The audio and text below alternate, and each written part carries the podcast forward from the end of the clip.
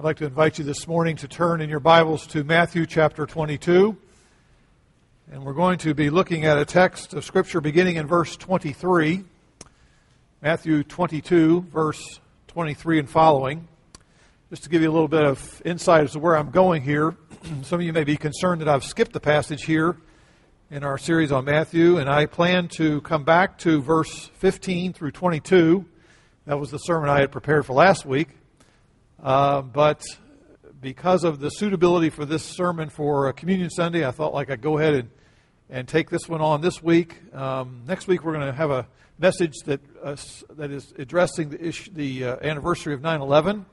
So we'll come back to uh, verse 15 through 22 on the third Sunday of September, just to give you an idea. If I'm not lost my mind, there is some planning and thinking going on here. So let's uh, look at verse 23 of Matthew 22. The context is this is Wednesday of the last week of Jesus' life. He only has uh, two more days before he's crucified. Uh, a couple days earlier, he had um, spoken out against the corruption of the temple complex, and as a result of that, uh, there are a number of now of challenges that are coming to him, challenging his authority by those who are at the time were the spiritual leaders of Israel. Verse 23. On that day, same day that the Pharisees asked him a question, Sadducees, who say there is no resurrection, came to him and questioned Jesus, saying, Teacher, Moses said, If a man dies having no children, his brother, as next of kin, shall marry his wife and raise up an offspring to his brother. Now there were seven brothers with us, and the first married and died, and having no offspring, left his wife to his brother so also the second and the third, down to the seventh. And last of all, the woman died. In the resurrection, therefore, whose wife of the seven shall she be? For they all had her. But Jesus answered and said to them, You are mistaken, not understanding the Scriptures or the power of God. For in the resurrection, there, they neither marry nor are given in marriage, but are like angels in heaven. But regarding the resurrection of the dead, have you not read that which was spoken to you by God, saying, I am the God of Abraham, and the God of Isaac, and the God of Jacob? God is not the God of the dead, but of the living. And when the multitudes heard this, they were astonished at his teaching. Recently, I've read that Dr. Jack Kevorkian has died. That name I would hope many of you are still familiar with. He gained notoriety for his role in numerous doctor assisted suicides. Dr. Kevorkian used his medical training, years and years and years of medical training, and his medical experience to bring about the death of those who were suffering, rather than applying his medical skills and his know how to helping his patients deal with their difficult lives.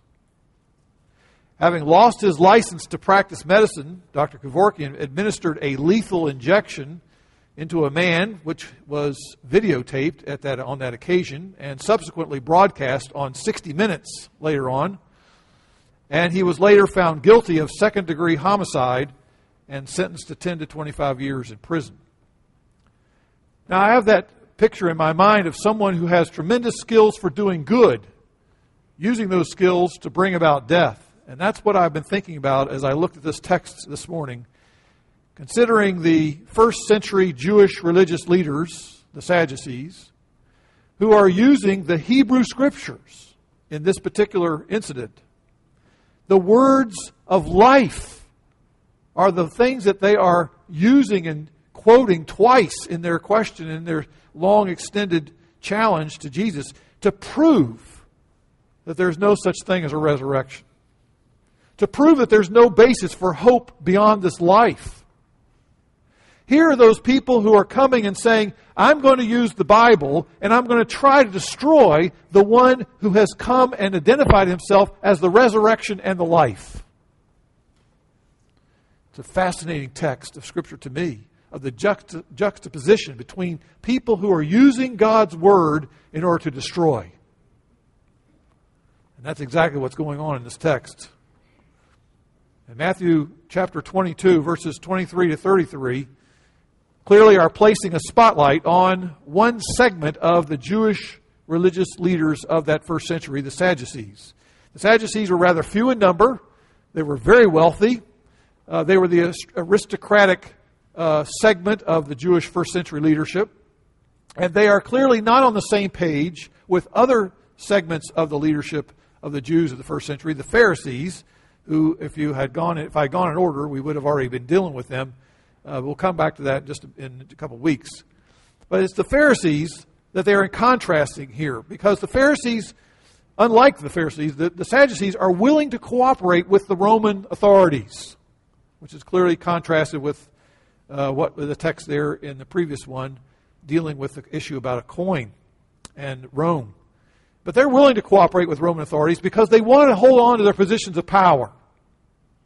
And they dismissed all other books of the Hebrew Bible except for the first five books, the Pentateuch. Those are the only books that they would hold to, the only books that they believe were truly the Word of God. If you also want to add to your referencing of understanding the differences between Pharisees and Sadducees, you might want to write down the verse Acts 23, verse 8. When Paul is being tried, and he knows there's this big division between the Jewish leadership, and he brings up this issue between Pharisees and Sadducees, and we record this verse. The Sadducees, Acts 23 8, the Sadducees say there is no resurrection, nor an angel, nor a spirit. But the Pharisees acknowledge them all. Clearly, there's a major difference between the Pharisees and Sadducees. The Sadducees do not believe in life beyond the grave. They believe that the soul died when the body died. And here on this occasion, the Sadducees and Pharisees are holding one thing in common. The one thing they do agree on is that Jesus Christ, Jesus of Nazareth, had to be destroyed. He was a threat to their positions of authority. And Jesus was capable of exposing, and he already had begun this process of exposing their hypocrisy, exposing their ignorance, their corruption. And it had become clear that Jesus was not about to back down. He was speaking the truth. He spoke it in public earlier days days earlier when the courts were jammed with thousands of pilgrims who had gathered there for Passover. Jesus Jesus had publicly rebuked the leadership, saying, "Look at this temple; it's become a den of thieves." The Sadducees responded by doing what? Here they come to Jesus and they're going to pose to him a theoretical, theological question about the resurrection to prove that, that what they actually believed, that they were right. They're trying to defend themselves. They're trying to say, look, we have our t- territory that's marked out and nobody's going to push us off this area. We know we're right. They're also out, of course, to show that Jesus lacked wisdom and that he lacked quali- uh, authority to speak uh, authoritatively to the issues of the day. They're trying to also eliminate him as a significant spiritual authority. And how are they doing this? They're doing it by using the word of life to destroy the Holy Son of God and undermine all the thoughts of hope and meaning and purpose beyond life in this world. Now, I find it very fascinating as I've meditated upon this text and tried to think what is the point of this text for us. The thought that came to my mind again and again and again is Paul, a former Pharisee, by the way, whose comments in Romans chapter 15, verse 4, remind us that the purpose of Scripture, one of the purposes of the Hebrew Bible, he says in Romans 15, verse 4, is this it is designed to provide the people of God with hope not destroy hope. It's designed to give hope to God's people. Paul wrote in this, Romans 15:4, whatever was written in earlier times was written for our instruction that through the encouragement of the scriptures we might have hope. And so I'd like to look at this text in Matthew 22 this morning. And I'd like to suggest that we find three insights into biblical hope that there is hope for eternal life, the Bible says. As it says in Hebrews 6, that the hope is designed to be an anchor for our souls, a sure and steadfast 1 Peter 1 says hope is a living hope that we're to have. And also it says in Titus chapter 2 that we are called to a blessed hope. Hope is what we're to have because of Jesus Christ. I'd like us to consider three observations, and the first is this. I believe in this text that is we find indicators that through the scriptures and through an understanding of the truth and through Christ, there is a satisfying hope. The Sadducees focused their question on a interesting passage from Deuteronomy chapter 25, which has been re- referenced as a levirate, levirate marriage regulations and stipulations. You say, what are you talking about, levirate? Well, levirate marriage referred to the obligation that a man had to beget children for his deceased brother. So that brother one marries someone and he dies, and his wife uh, is left as a widow, and uh, there's no children, there's nobody to help support this widow, and so the brother number two is called to marry this woman and do so in a way that continues the family line, the family name, also providing protection to the widow in a society where women were severely limited in earning wages. And so there's an economic component here, there's a, a family system component, there's a number of things going into the reasons why they did this practice.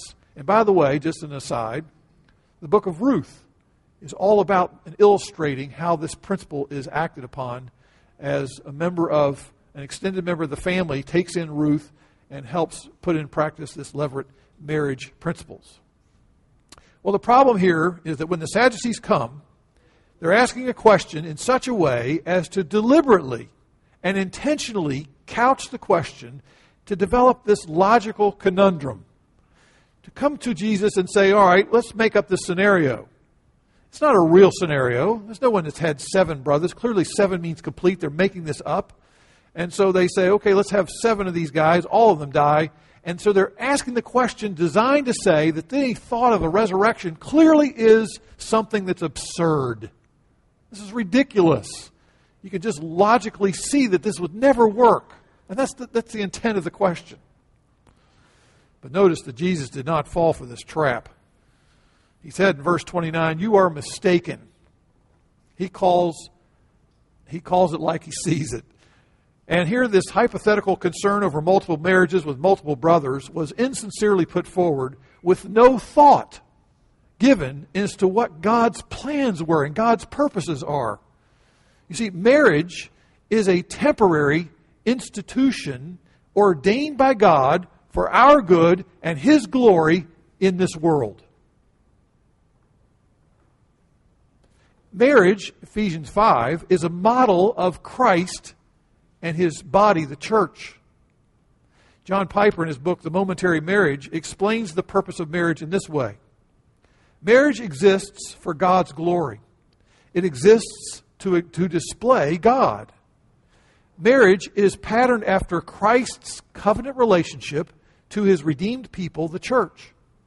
And the highest meaning and the most ultimate purpose of marriage is to put the covenantal relationship of Christ and his church on display so that people can see this is a picture this is a portrait of a greater reality of Christ and his love and devotion to this church, his bride.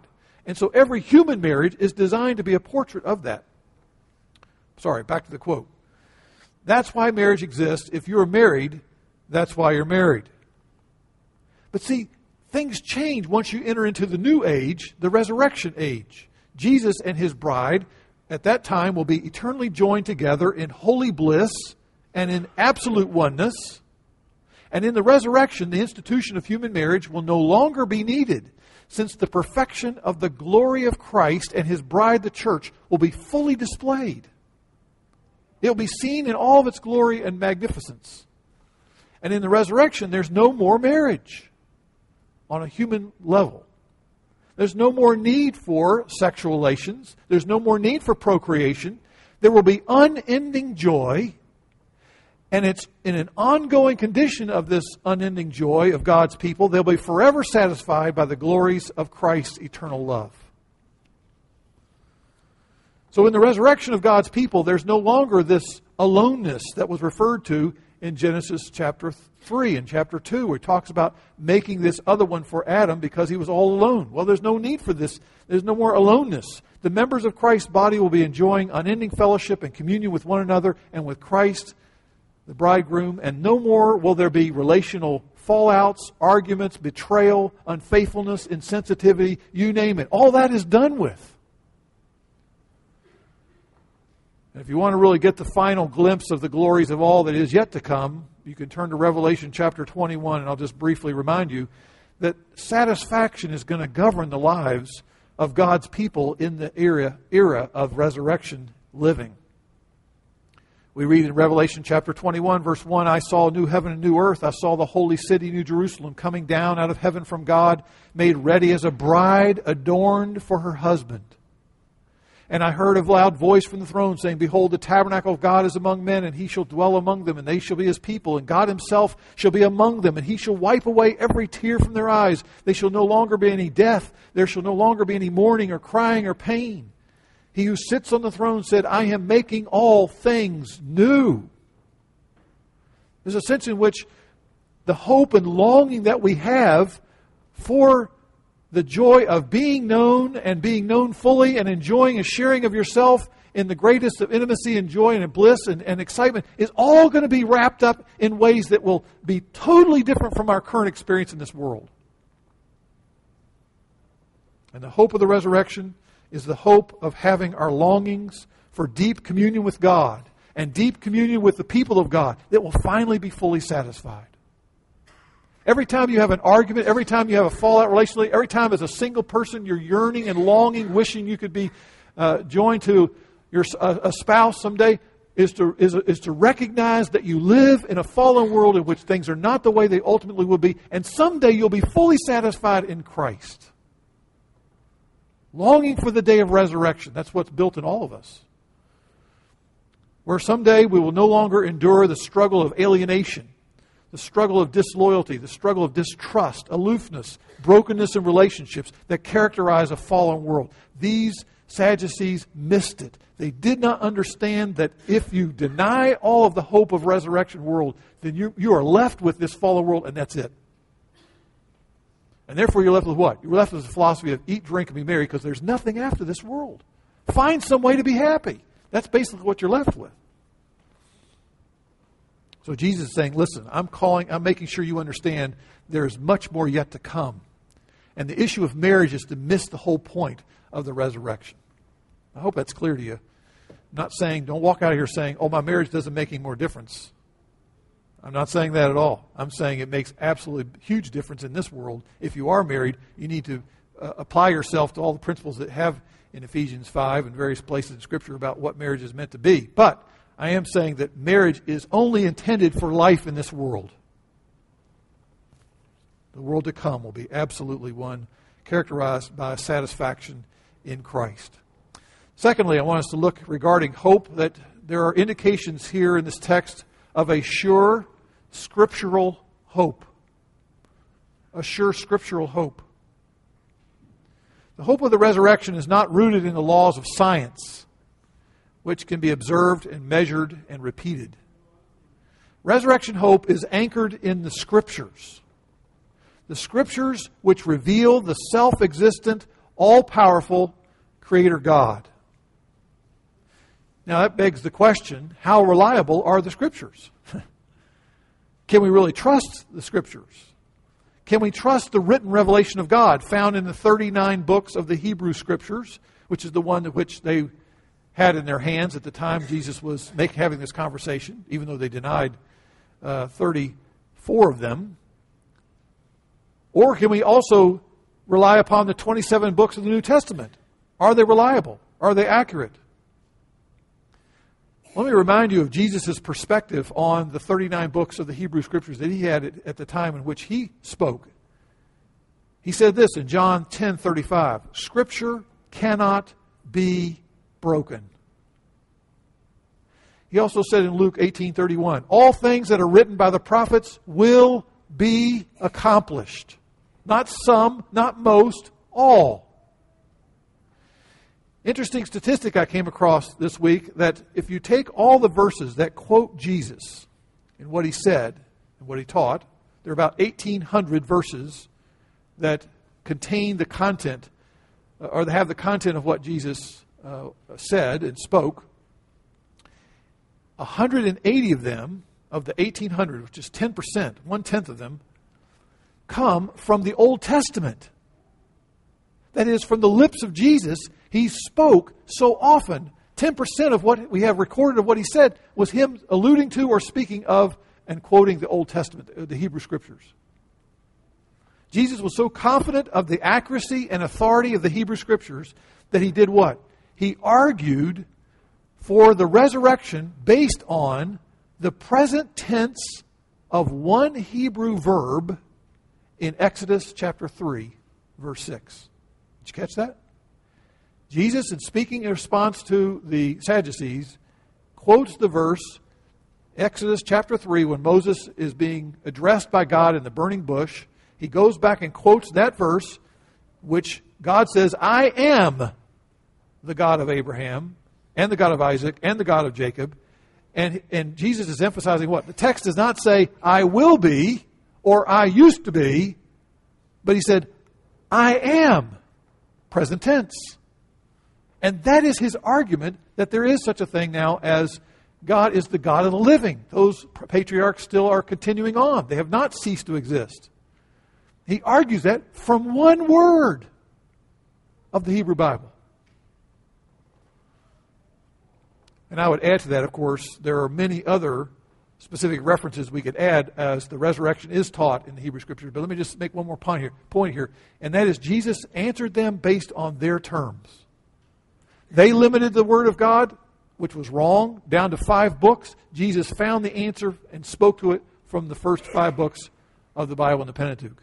But there are many answers he could have given, but they discounted those, including Isaiah 26, verse 19. Your dead will live, their corpses will rise. You who lie in the dust, awake and shout for joy, for your dew is as the dew of the dawn, and the earth will give birth to the departed spirits. Speaks of resurrection. Daniel chapter 12, verse 2. Many of those who sleep in the dust of the ground will awake, those to everlasting life, but others to disgrace and everlasting contempt. And then the verse that Peter and Paul both understood to be applying to the resurrection of the Messiah, Jesus Christ. They quote Psalm 16, verse 10 You will not leave my soul to the place of death, Sheol, nor will you allow your Holy One to see corruption. Now, listen to me here very closely. The Sadducees fell into error because they did not know the Scriptures. They were around them all the time, they had heard them all their life, they had uh, somehow uh, had exposure to them for countless hours of their life, and yet they did not really know them, and they had hearts that obviously did not, I don't think, very closely believe in them at all. They dismissed large portions of God's Word. And by denying the teaching of all the scriptures that were available to them at the time regarding the future, they were able then to devote themselves to pursuing all the power and all the pleasure that they could while they were alive. By distancing themselves from the concerns of what would happen to them in the life to come, they lived only for the moments at hand. They tried to make secure their earthly futures by holding on to as much wealth and political power as they possibly could. And while going through the motions of worshiping the God of Israel, they gradually became materialists whose hope was being built upon their own pursuits of power and prestige and possessions. And I would dare say it's possible for people to come to church in the 21st century and to hear people talk about the Bible, to have their own copy of the Bible, and to say, oh, yes, I believe in God, but to live a life that would in many ways be very similar to a materialist because they really are all wrapped up about life in this world. That's it. It's all about living for the here and now. It's all about getting as much as you possibly can get. It's all about doing as much as you possibly can do that satisfies your yearnings and your desires for self satisfaction, self fulfillment. Many people say, Oh, I believe the Bible, but they live like a materialist. And Jesus calls them on the carpet and says, Scripture clearly does not teach annihilation. Scripture does not teach reincarnation. It teaches resurrection. I am the God of Abraham, Isaac, and Jacob. And since they view Jesus as a threat to their power, these leadership, um, these men involved in leadership, they had no qualms with taking steps to de- destroy Jesus. Because why? Because they were all about living for themselves. They were all about living for themselves. What a sad, sad commentary on people who were supposedly those trying to help them understand the truth. They were indeed misunderstanding the truth themselves. I want us to look thirdly here, and most importantly, to another insight into this text regarding things we learn about hope, and that is that there is a supremely strong to save hope taught in this text. Jesus confronted the Sadducees about their ignorance not only of Scripture, but verse 29, the power of God. The power of God. Now, I find this fascinating because it seems to me how closely do you have to read the Bible and how long do you have to read the Bible before you get the impression that God has power? Huge amounts of power, expansive, immeasurable power. How long? How many pages do you need to start reading? I, I don't know about your Bible. My Bible starts off like this: In the beginning, God created the heavens and the earth. Uh, how much farther do we need to go? You add to that Genesis chapter, I'm just thinking about the early verses in, in Pentateuch. Genesis chapter 18, 14 asks the question Is anything too hard for Yahweh, for Jehovah? Jeremiah 32 17. Ah, Lord God, behold, you have made the heavens and the earth by your great power and by your outstretched arm. It, nothing is too difficult for you. The exodus out of Egypt was a memorable display of God's supreme power as he delivered his people out of bondage, the bondage of Pharaoh. And every Israelite was taught that their earliest years they learned from when they were knee high all the way up. Exodus chapter 9, verse 16. For this purpose I have raised you up. That is, you Israelites, you people, uh, children of Israel. That I may show my power in you, and that my name may be declared in all the earth.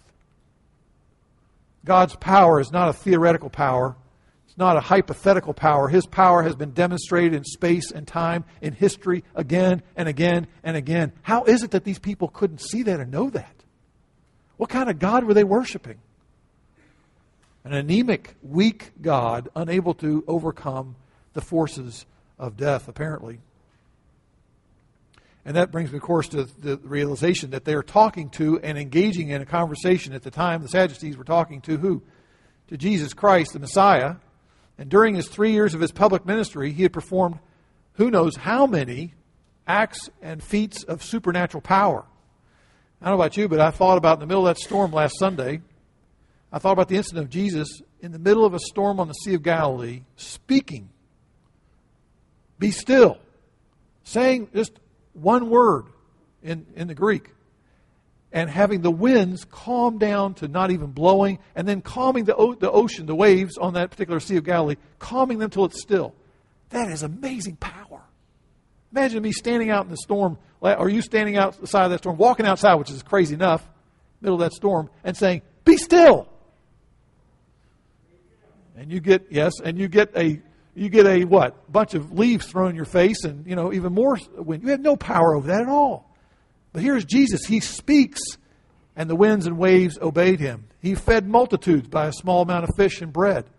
He resisted the schemes of the devil for 40 days in the wilderness, and he raised the dead to life. It is Jesus Christ who was crucified in weakness. He made it appear as if he was weak, as he set, apart, set aside his great power and let those forces of who had the power at the time, the political power, the spiritual, religious power of the day. Here they are, they take him and they have him put to death. And yet, what happens? He was put to death in weakness. He was raised to life, 2 Corinthians 13 4, raised to life and lives by the power of God. And what is the whole chapter of 1 Corinthians 15 about, as we read earlier?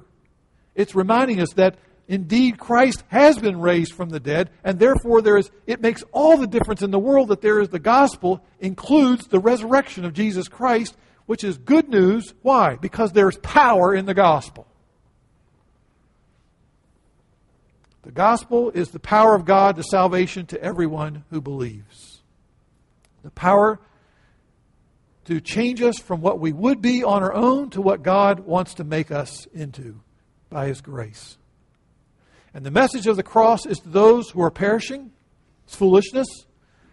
But we know in 1 Corinthians chapter 1 that the message of the cross to those who are being saved. That is, it is a process by which God works in us.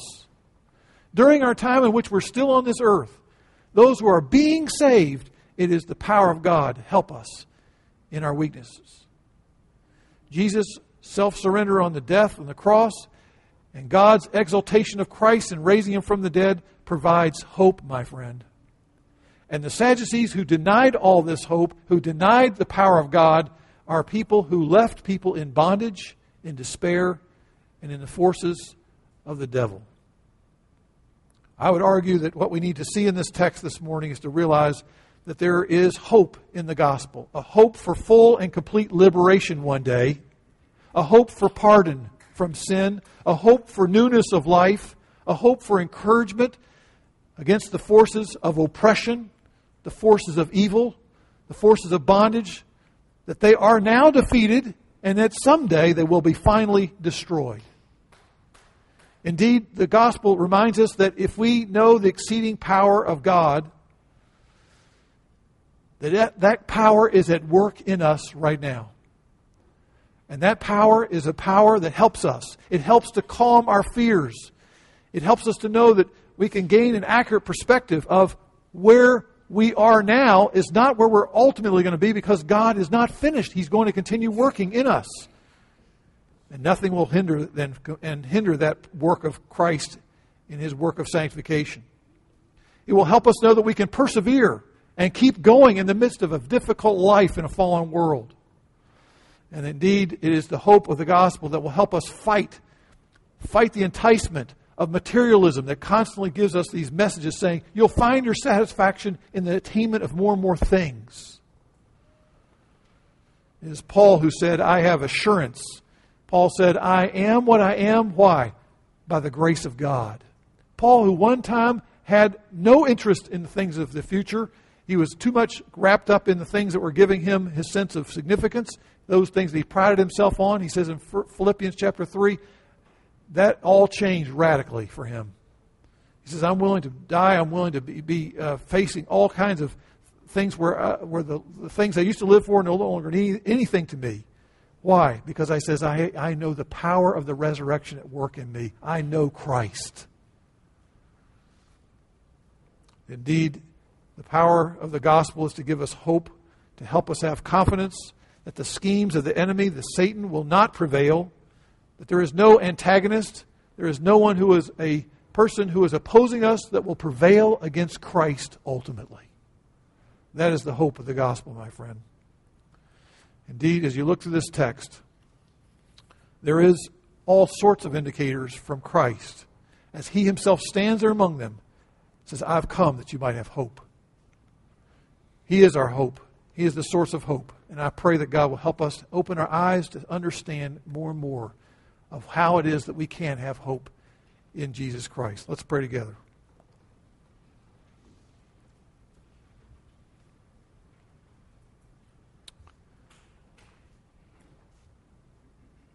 Father, it is with Paul, the Apostle Paul, that I echo his prayer this morning in light of this text of Scripture. And it is my prayer, Lord, that you would open the eyes of all of our hearts here this morning. That you might enlighten us so that we may know what is the hope of your calling. That we might know what are the riches of the glory of your inheritance. in the saints. That we might know what is the surpassing greatness of your power toward those of us who do believe. That we might know this power in accordance with the working of that strength of your might, which you brought about when Christ, when you raised him from the dead, and you now seated him at the right hand in heavenly places, above all rule and authority and power and dominion in every name that's named in this age, but in the age to come. There's no one greater than Christ. Lord, help us to have hope in Christ. Help us to be encouraged. Help us to know that there is, there is grace for us as we struggle with our weaknesses in this world. And we pray, Father, that your power might be at work in each heart, humbling us to see that your word is true, that your promises do not fail, and Christ is indeed our hope. We pray in his name. Amen.